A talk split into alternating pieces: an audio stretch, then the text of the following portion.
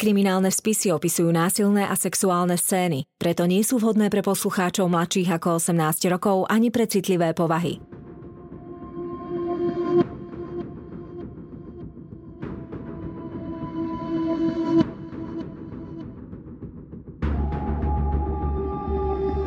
Spáchali ťažký zločin a pred spravodlivosťou sa im nepodarilo skryť.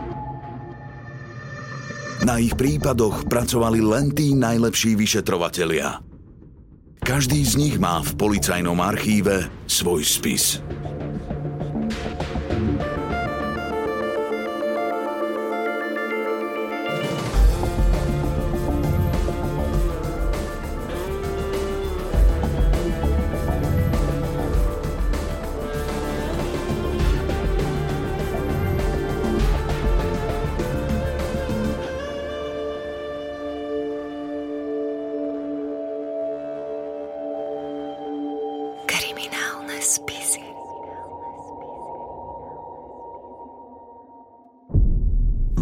Slúžok Viedeň sa v 19.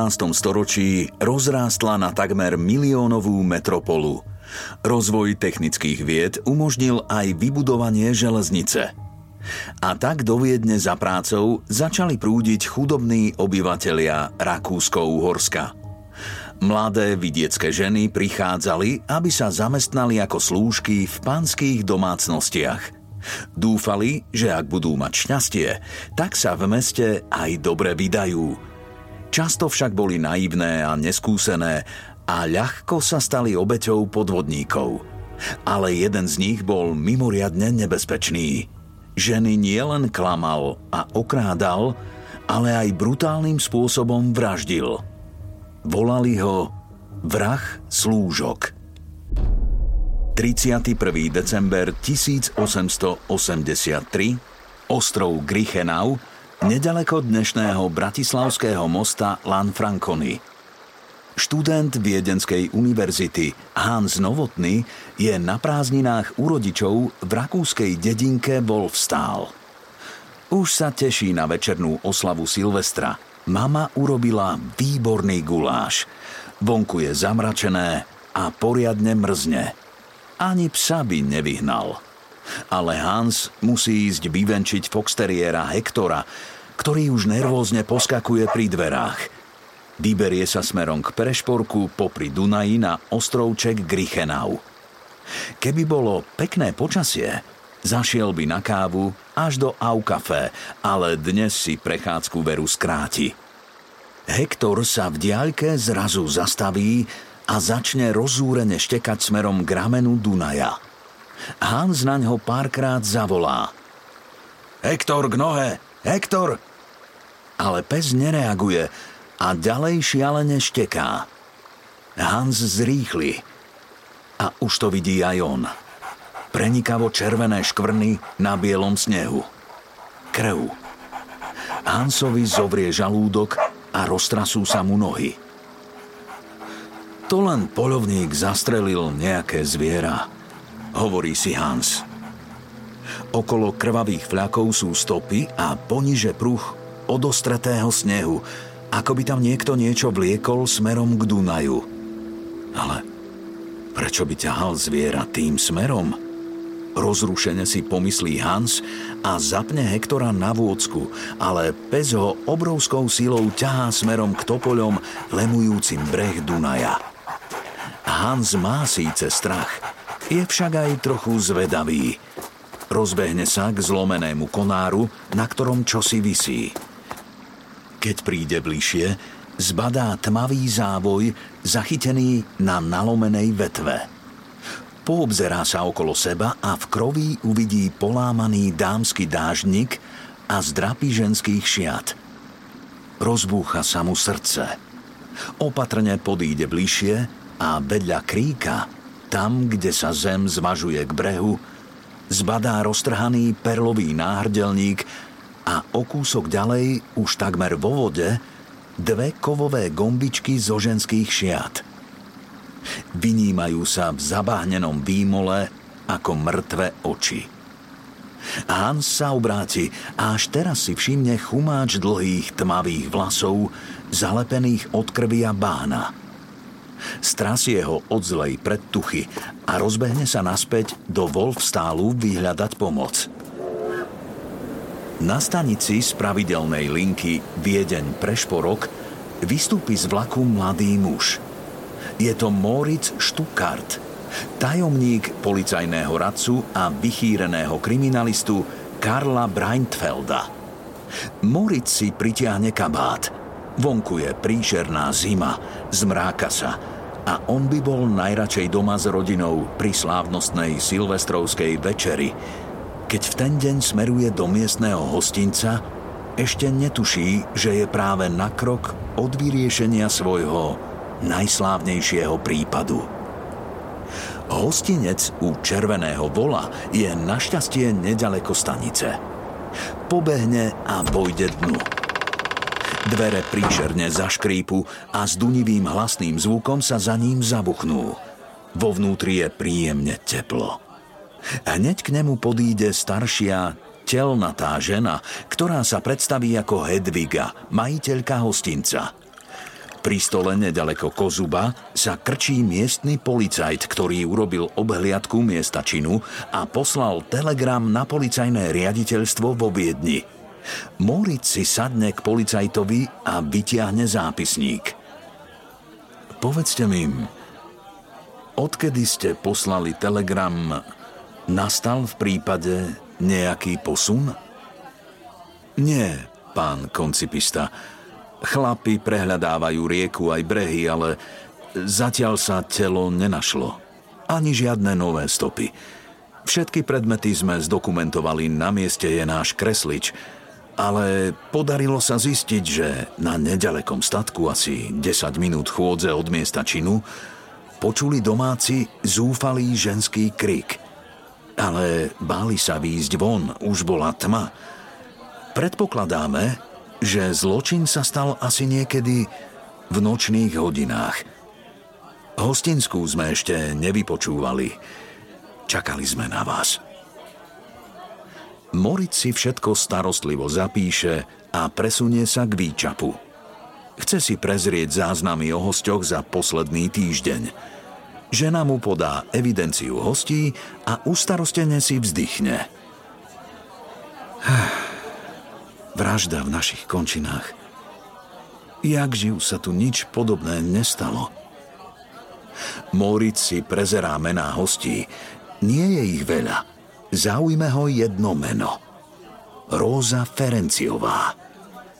Ďobne domena prstom. Pani Ferenci je ešte tu, v hostinci? Nie, her koncipient, Odubitovala sa ešte včera v noci. Bola to slušná mladá žena. Nevedela dobre nemecky, iba maďarsky. Išli z Viedne do Prešporku.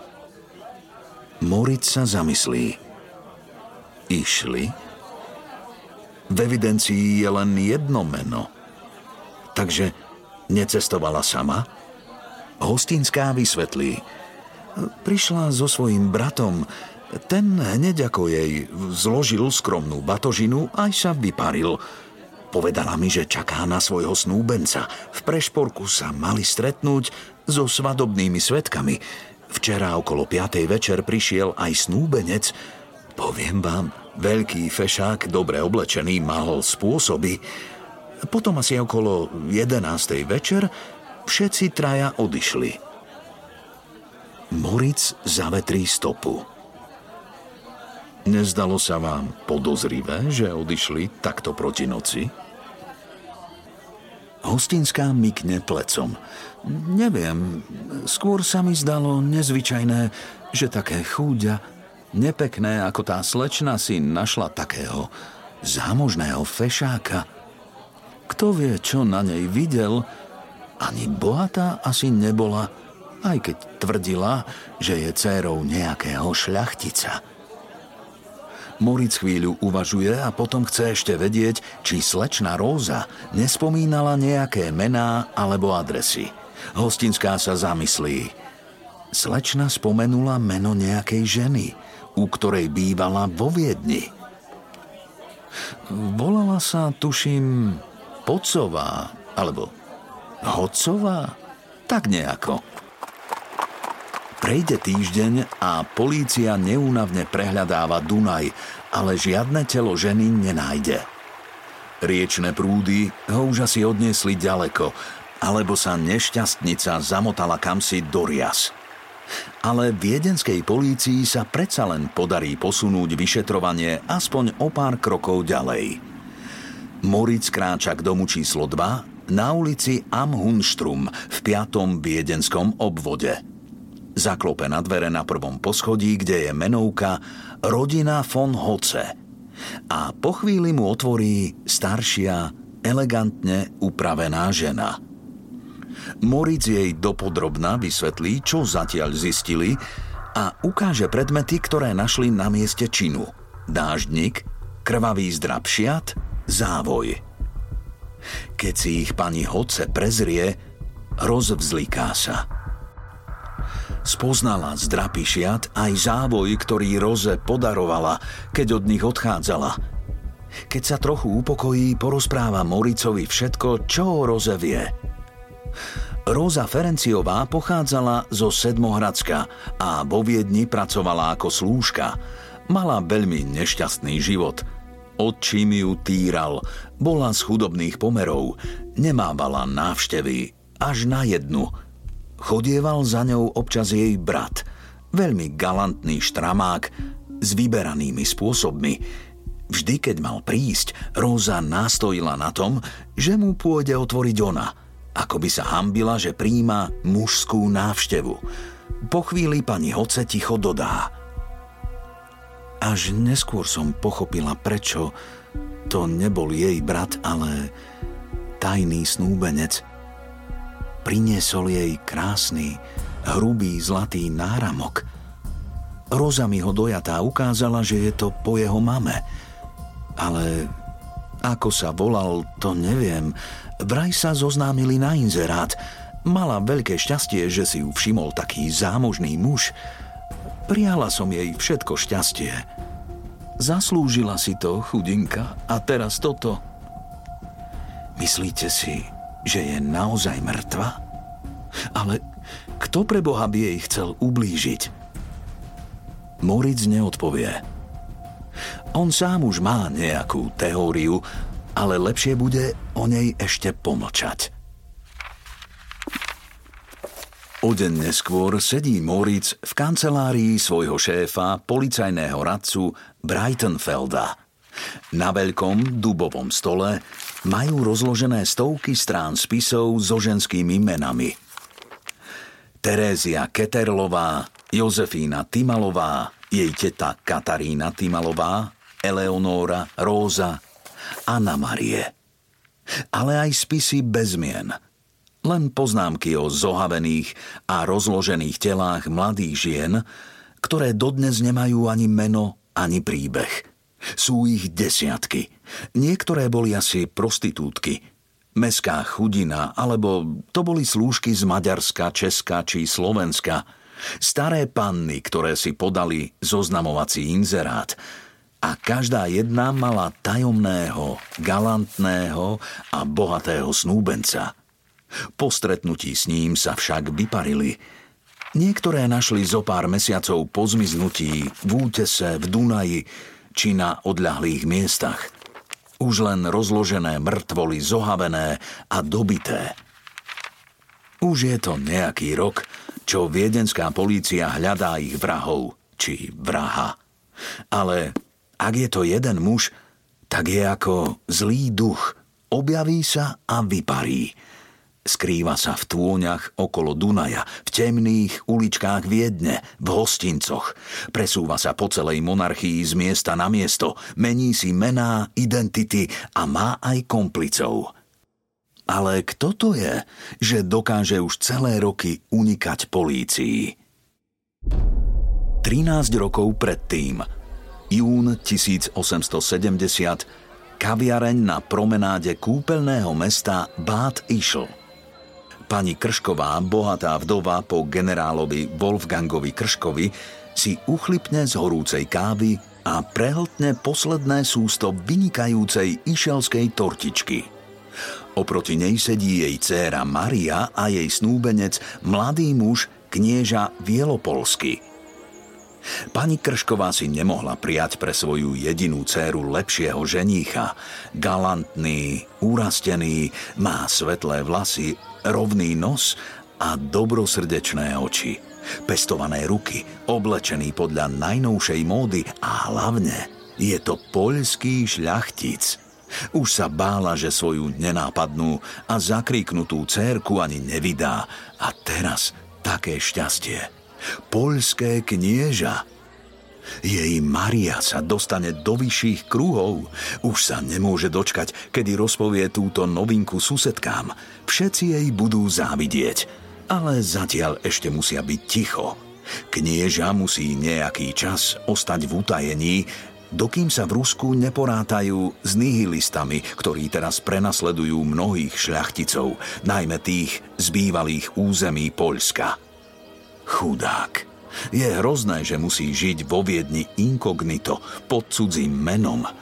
K svojim peniazom v Poľsku sa dostane až o nejaký čas – Pani Kršková svojmu budúcemu zaťovi bez zaváhania požičala 500 guldenov, aby si udržal vysoké postavenie v anglickej banke.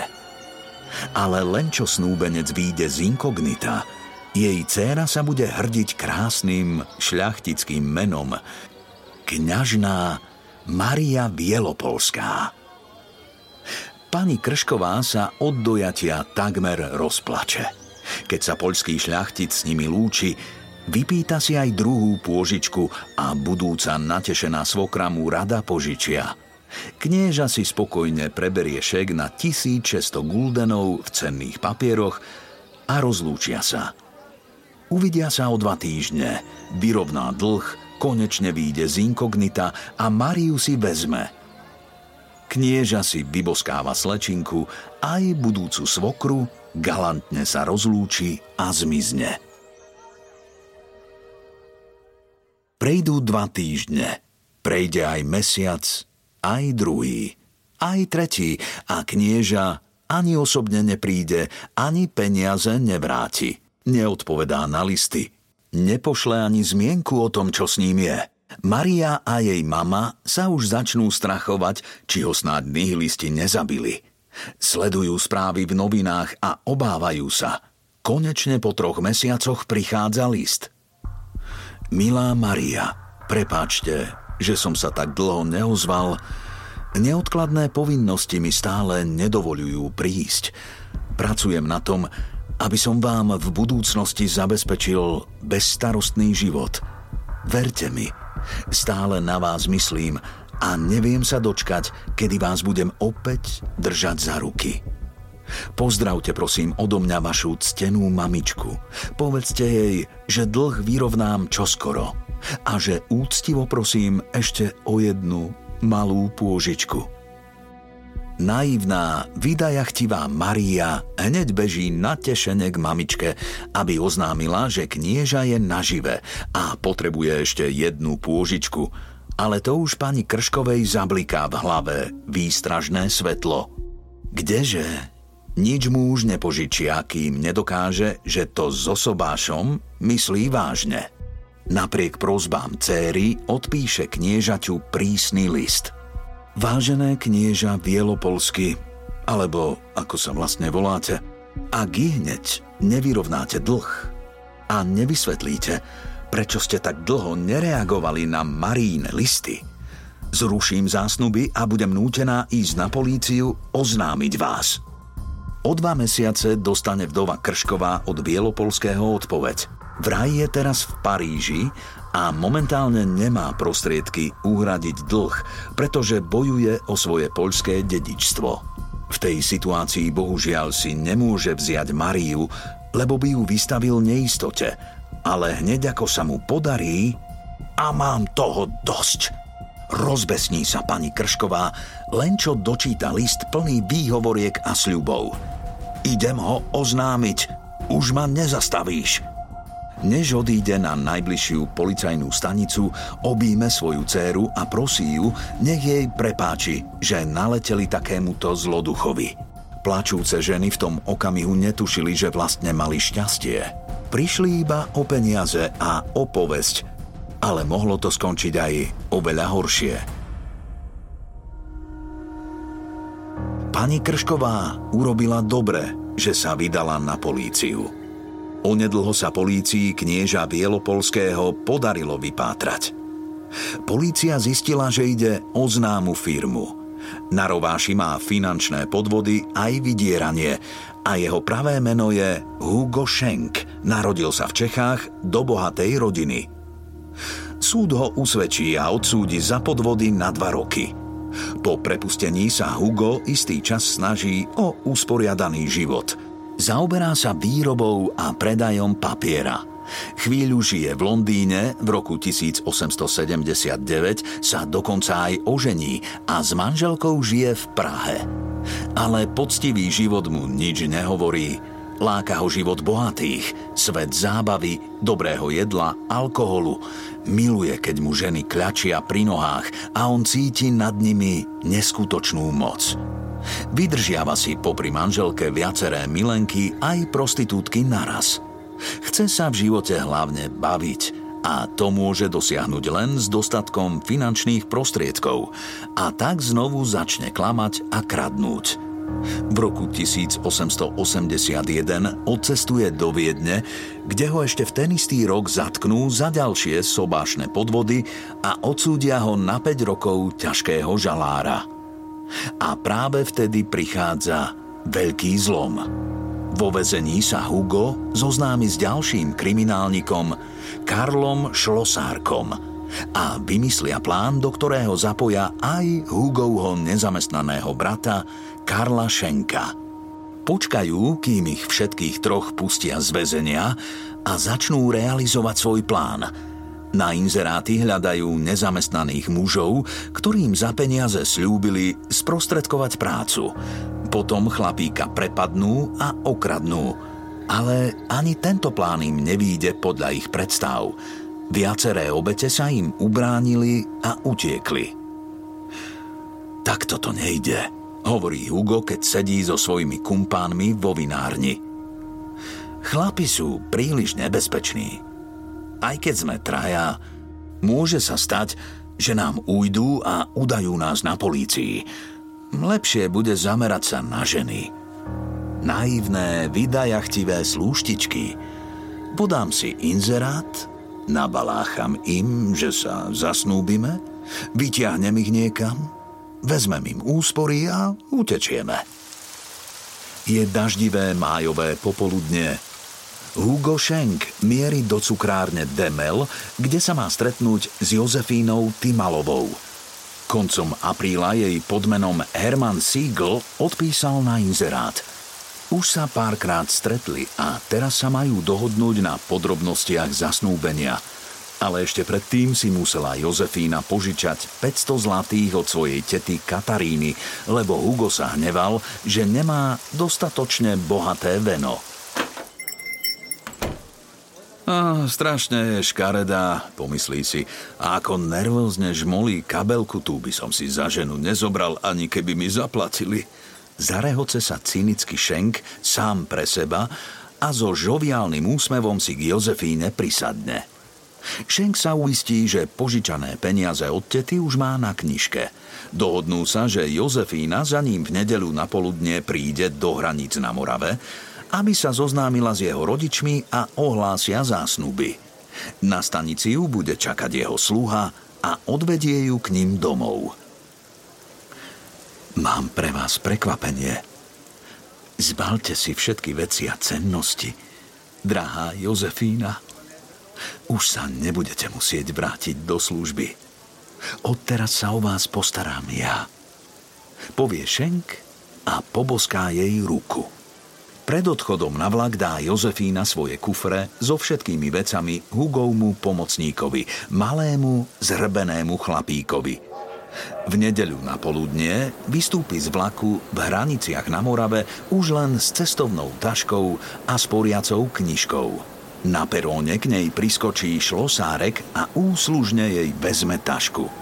Jozefína nie je zvyknutá na niečo také a tak celá červená kráča neisto za ním. V nedalekom hostinci už na nich čaká Hugo Schenk. Keď sa naobedujú, Schenk navrhne, aby sa išli prejsť. V okolí je krásna príroda. Zamieria k Černotínu. Hodnú chvíľu idú pešo. Schenk s Jozefínou ruka v ruke. Šlosárek pár krokov za nimi – Začína sa šeriť. Schenk navrhne, aby si urobili prestávku a trochu sa posilnili vínom. Do pohára jej predtým nalial narkotikum. Jozefína sa po Hugovom naliehaní napije a už za okamih sa jej podlomia kolená, takže ju musí šlosárek podoprieť z druhej strany. Jozefína sa smeje a chce sa im vytrhnúť, ale šlosárek ju pevne schytí a prehodí si ju cez chrbát. Jozefína sa pokúsi kričať. Šlosárek ju zhodí na zem. Šeng jej odtrhne kus látky zo šiat a zapchá jej ústa.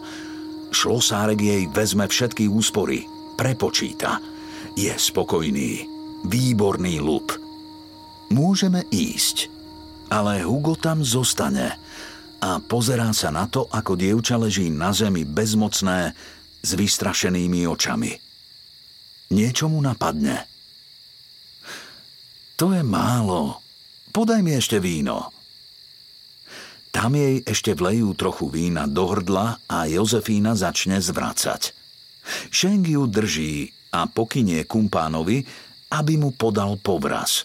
Potom začne ovíjať povraz okolo jej rúk a nôh a privezovať na neho kamene. Čo to robíš? Šepne prekvapený šlosárek, ale Hugo sa len uškrnie. Starám sa o nás. Do vezenia ma už žiadna stará škatuľa nedostane. Jozefína už pochopila, čo sa chystá. Aj keď je omámená, začne sa metať a revať, ale proti dvom silným chlapom nemá šancu. Šengiu s pomocou šlosáreka odvlečie až k rokline. Cynicky jej poboská čelo. S Bohom, šaci! A kopne do tela – Mladá žena padá do temnej rokliny. Počuť už len zúfalý výkrik a ťažký pád do hlbokej rokliny. Potom zostane ticho. Počuť len vietor a kuvika. Po tomto strašnom čine sa Schenk so Šlosárekom vrátia na stanicu v Hraniciach na Morave a posledným vlakom odcestujú do Viedne – Hugo si ďalšie týždne užíva ulúpené peniaze, celoživotné úspory slúštičky Jozefky. Behá po hostincoch a bordeloch, kupuje si drahé veci a užíva si. Len jednoho trápi. Stále mu z Budejovíc chodia listy od Kataríny Timalovej, tety zavraždenej Jozefky. Stará dievka má už takmer 50 rokov a v listoch sa dopituje na svoju neter – Hugo jej síce už niekoľkokrát odpísal, že je na svadobnej ceste v Krakove a má sa výborne, ale teta stále dobiedza a chce vidieť svoju neter aj osobne. Vtedy Karlovi skrsne v hlave diabolský nápad. Katarína má už takmer 50, nasporeného má neúrekom, veď Jozefíne požičala bez myhnutia oka, tak na čo hľadať ďalšiu slúštičku, keď sa im tu ponúka dobrý zárobok a navyše sa zbavia nepohodlnej svetkyne. A tak Hugo napíše Kataríne list. Drahá Gnetike Fräulein, s Jozefkou sme si užívali v Krakove na svadobnej ceste a teraz sme sa presunuli na môj statok v Pchlárne, ktorý som nedávno zdedil.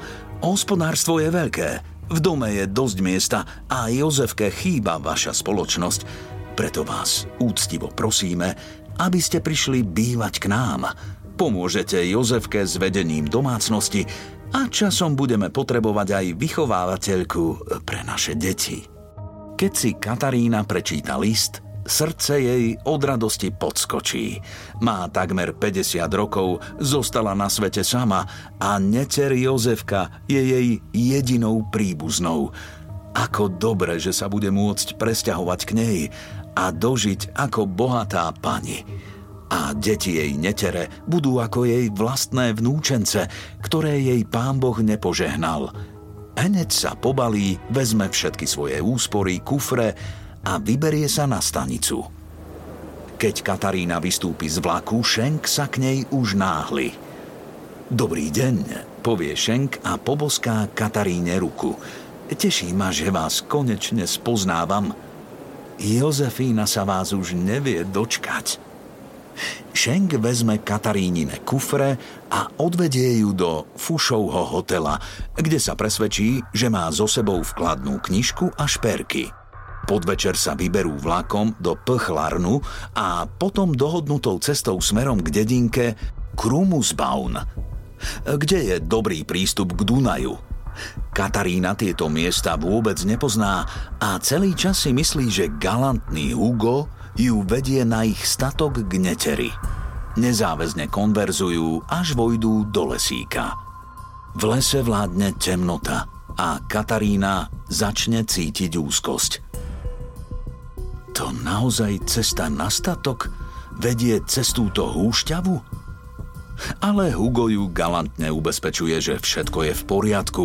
Je to skratka. A o chvíľu už výjdú pred jeho honosným domom. Na to s kríkov vybehnú Karl Schenk a Karl Šlosárek. Zvalia Katarínu a pokúšajú sa ju zviazať, ale vydesená žena má ešte toľko síl, že sa bráni, škriabe ich a kope. Vtedy priskočí Hugo Schenk, ktorý scénu dovtedy vzrušene pozoroval. Vyťahne vreckový nožík, ktorý si nachystal. Chytí obeď za vlasy, vyvráti jej hlavu dozadu podreže úbohej žene hrdlo. Krv sa z obete vyvalí v prúdoch. Stačí ešte potiahnuť nožík, aby prestalo to chrčanie. Ale Hugo sa len vyžíva v jej utrpení. Vyťahne nôž a díva sa na Katarínu ako vagónii umiera a trepe sa. Jej utrpenie mu spôsobuje rozkoš. Keď sa nabaží, chlapi uviažu o jej telo kamene odtiahnu ju k Dunaju a hodia do vody. Ešte v tú noc sa vrátia do Viedne. Rozdelia si peniaze a prvé, čo Hugo Schenk urobí je, že navštíví najbližší nevestinec. Ulúpené šperky, ktoré vzal podrezanej žene, podaruje prostitútke. Náušnice jej pripne na uši a keď s ňou súloží, prehráva si v hlave, čo spáchal – už dávno tušil, že mu nejde len o peniaze. Tie sú už len bonusom k tomu, keď cíti vzrušenie, ktoré sa nepodobá na nič, čo doteraz zažil. Na rozkoš z cudzieho utrpenia. Už od detstva bol taký. Ako malé chlapča pálil hmyz, trhal včelám krídelká. Neskôr, keď podrástol, začal trízniť hydinu, potom mačky a psy. Vyžíval sa v tom, keď ich pálil, zaživa rezal či stiahoval z kože. Bola len otázka času, kedy získa potešenie aj strápenia ľudských bytostí. Tie ženy neznamenali pre neho nič. Len prostriedok k peniazom a vzrušeniu. Obe nešťastné ženy, Jozefínu a jej tetu Katarínu, nájdu ešte v lete v niekoľko týždňovom odstupe, ale polícii sa podarí identifikovať ich až o niekoľko mesiacov neskôr. To už mal ale Hugo Schenk vyhliadnutú ďalšiu obeď. Slnečný 5. august 1883 je ako stvorený na výlet do hôr. O pol hodiny odchádza zo Sankt Poltenu vlak do Lilienfeldu. Hugo Schenk sa v zrkadle izby hotela u rakúskej cisárovnej ešte raz upraví. Vezme do ruky svoju cestovnú tašku a kufor Terézie Keterlovej výjde z izby a zabuchne za sebou dvere. Terézia, s ktorou sa prednedávnom zoznámil cez inzerát, stojí na chodbe a tíši štekajúceho psíka, ktorý sa jej vspiera na obojku – Psík patrí barónovi von Bušmanovi, u ktorého už roky slúži ako kuchárka.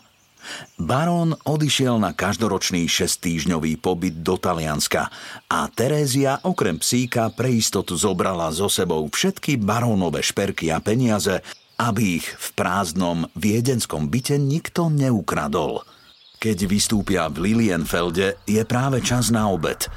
Ubytujú sa v miestnom hostinci a o pol druhej sa vyberú smerom k výhliadke pri roklíne Sternleinter. Ako kráčajú do kopca, Schenk má zvláštny pocit, ako by sa ho zrazu zmocňoval strach.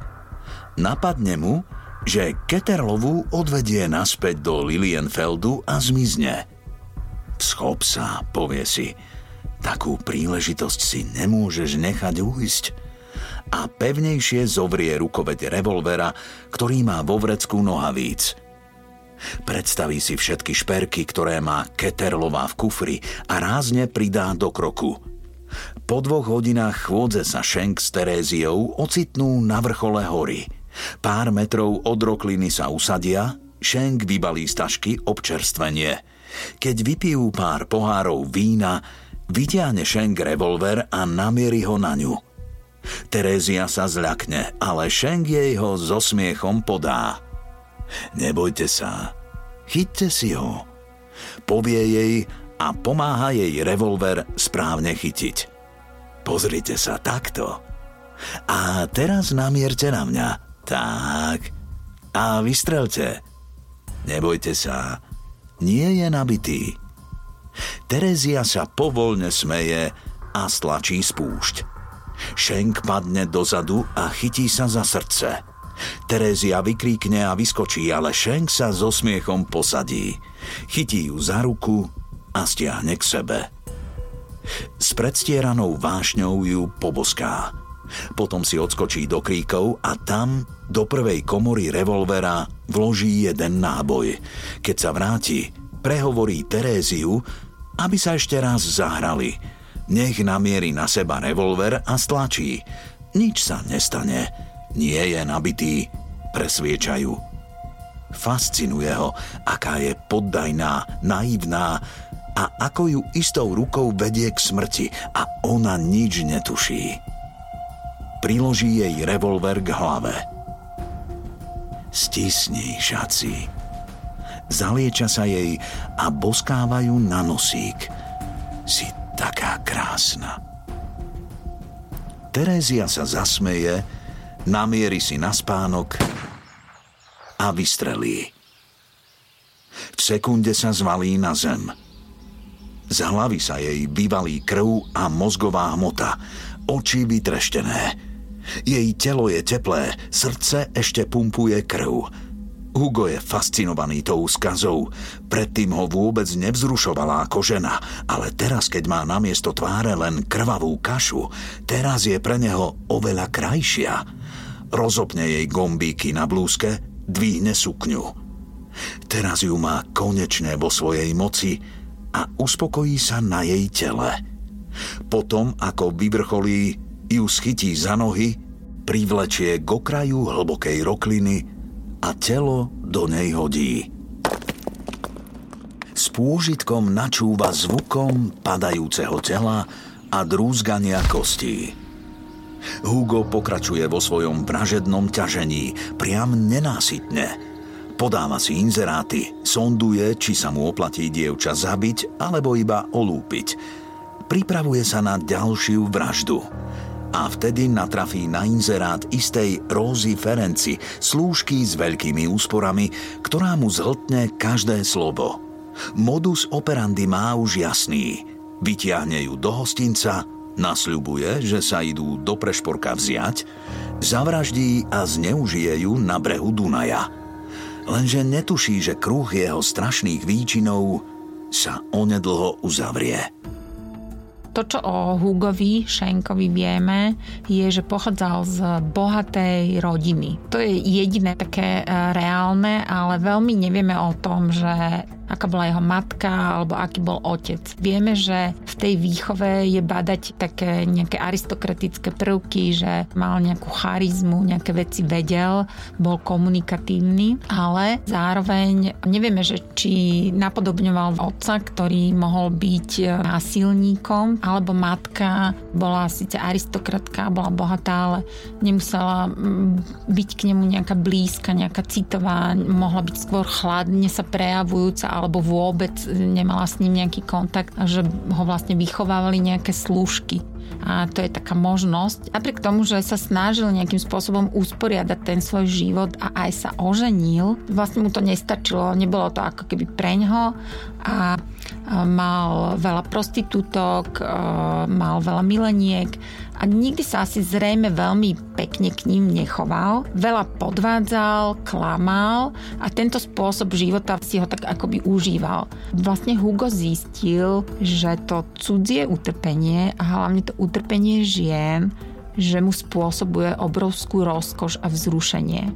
Každým činom on aj menil celý ten modus operandi a z toho zištného, čo bolo pôvodne motívom, sa stalo nejaké sexuálne ukojenie. Pri tej prvej obeti on ju potreboval len okradnúť a zhodiť do priepasti, ale potom už pri tej druhej tam už použil dokonca nôž, že menil aj ten spôsob, že zrazu to striekanie tej krvi bolo preňho to, že ten motív toho trestného činu sa naozaj menil a už išlo potom skôr o tú vraždu, ako keby samotnú, aj potom o to prehrávanie si tým, že okradli treba z ošperky, tak on ich potom dával nejakým ďalším prostitútkam a stále si to pripomínal a ukájal sa vlastne na tom.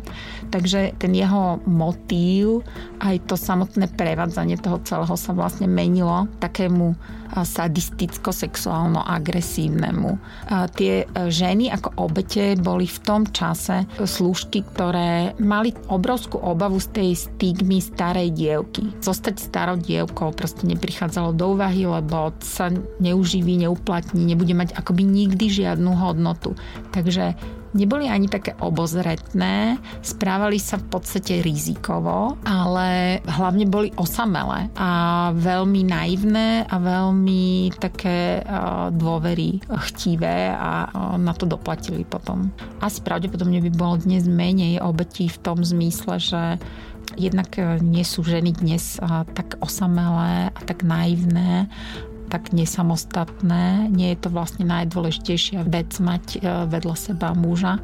Plus e, teda naozaj, že, že vtedy, keď zmizla alebo sa neozývala nejaká žena, tak sa na to oveľa ťažšie prišlo, pretože vlastne neprišiel list od nej, hej, tak to trvalo nejakú dobu, tak ten človek mohol aj zahľadiť stopy a neviem čo, neviem čo. Dnes je to o mobilnom kontakte, takže ak není na sieti 20 minút, tak môže niekto naozaj podozrenie poňať, nejaká kamarátka, že halo, kde si, čo robíš, tak v tomto je to asi ťažšie. Január 1884 Týždeň po vražde Rozy Ferenciovej sa viedenskej polícii podarilo vypátrať, kto v skutočnosti platil jej nájom u pani Hoce. Muž sa síce skrýval pod rôznymi identitami, ale všetky nitky sa stále zbiehajú k tomu istému menu. Sobášny podvodník Hugo Schenk. Noc z 8. na 9. januára je mrazivá. Moritz Stuckart už niekoľko hodín stojí nedaleko domu na Sturzgasse, kde v prízemnom byte býva Karl Šlosárek – Ulica je prázdna. Na veži nedalekého kostola odbijú štyri. Zrazu sa spoza rohu objavia dve postavy. Štukard znervoznie. Pritisne sa do výklenku domu, pri ktorom stojí a sleduje mužov. To je on. A s bratom. Rozlúčia sa a do domu vojde len Hugo Schenk. O chvíľu sa zasvieti – O štvrť hodiny neskôr sa Moritz a jeho traja kolegovia rýchlým krokom priblížia k domu. Vbehnú dnu. Moritz rozrazí dvere bytu, jeden detektív drží lampáš a ďalší dvaja sa vrhnú na spiaceho Šenka. Ten sa prebudí a vydesený sa posadí na posteli. Detektívy ho pevne zvierajú, takže Šenk sa nemôže brániť. Trasie sa a nie je schopný slova. Fuj, aký je odporný. Pomyslí si Moritz a rozkáže Šenkovi, aby sa obliekol. Dá mu na ruky putá a odvedú ho do väzenia v Teobaldovej ulici. Proces s Hugom Šenkom a jeho kumpánmi trvá niekoľko mesiacov. Za ten čas sa podarí poskladať viedenským kriminalistom celú mozaiku – Majú podozrenie, že obžalovaný zabil o mnoho viac mladých žien a po vražde ich zneužil, ale chýbajú dôkazy, aby mohli aj ďalšie nezvestné ženy spojiť s Hugovým prípadom. Napokon ho usvedčili zo štyroch vražd. Prípadu sa venovali všetky noviny v Rakúsko-Uhorsku. Súdna sieň bola na prasknutie plná. Hugo však ani počas procesu neukázal žiadnu pokoru a vyzeralo to, že si záujem verejnosti užíva. Hneď v prvý deň súdu sa postaral o všeobecné pohoršenie, keď pri fotografovaní vyhlásil, že žiada súd, aby povolil predávať jeho fotografie v prospech obetí. Keď ho za tento výrok policajný radca Brightonfeld pokáral, Schenk sa ohradil slovami – Neviem, čo ten svet chce. Môžete byť radi, že som vás zbavil toľkých starých škatúľ. V každý deň procesu vychádzali na svetlo nové a nové skutočnosti. Schenk mal o mnoho viac mileniek, ako bolo známe pri jeho zatknutí. Už svoju zákonitú manželku Vandu podvádzal s prostitútkou, ktorú si vydržiaval a ktorá zmizla bez stopy – aj neskôr, keď už s ním manželka nežila, udržiaval súbežne niekoľko vzťahov. Zanechal po sebe obrovské množstvo milostných listov rôznym ženám, budúcim a zrejme aj neodhaleným obetiam. Jeho charizma svetáka a galantného aristokrata ale fungovala až do konca. Jeho milenka Emília chodila na každé pojednávanie – a raz sa dokonca so slzami v očiach snažila k Hugovi priblížiť a poboskať ho. Prípad Huga Šenka a jeho pomocníkov vyvolal obrovské pohoršenie v celom Rakúsko-Uhorsku. Všetci traja obžalovaní boli uznaní vinnými zo zločinov, z ktorých boli obvinení. Kým Šlosárek a Karl Schenk sa po vypočutí rozsudku nezmohli ani na slovo, Hugo Schenk dohral svoju úlohu seba stredného psychopata. Dokonca zvučným hlasom vyhlásil, že trest príjma a je pripravený zomrieť. Šenkov brat Karl nakoniec dostal doživotný trest. Huga Šenka a Karla Šlosárika popravili 22. apríla 1884 obesením. Trvalo dlhé tri roky, kým svedectvo podala aj Šenkova posledná obeď. 14. mája 1887 sa ľuďom v dedinke Grichenau naskytol hrôzostrašný pohľad. Rozvírené vody Dunaja vyplavili na breh ženské telo. Presnejšie, len jeho dolnú polovicu. Trup a hlava sa nikdy nenašli – bola to mŕtvola 19-ročnej Rózy Ferenci, poslednej nevinnej obete Hugašenka. Všetky noviny v monarchii po tomto prípade zverejňovali upozornenia, aby mladé chudobné slúžky nedôverovali mužom, ktorí ich oslovia na inzerát a pýtajú si peniaze. Ale spoločenský tlak na to, aby sa ženy vydali, vháňal obete do rúk sobášnych podvodníkov aj naďalej – Stigma starej dievky bola taká silná, že niektoré riskovali radšej smrť, než by mali zostať na ocot. Ale ani dnes nie je situácia celkom iná. Zúfalá túžba po láske a strach zo samoty vedia zaslepiť aj najbystrejšieho ducha. Aj dnes tisíce osamelých žien veria, že ich na sociálnych sieťach oslovujú americkí generáli a posielajú neznámym mužom svoje úspory. Presviečajú samé seba, že našli veľkú lásku a zostanú im len oči preplač a vybielený účet. Aj dnes sa treba mať na pozore pred mužmi, ktorí jednou rukou ponúkajú lásku a druhou si pýtajú peniaze.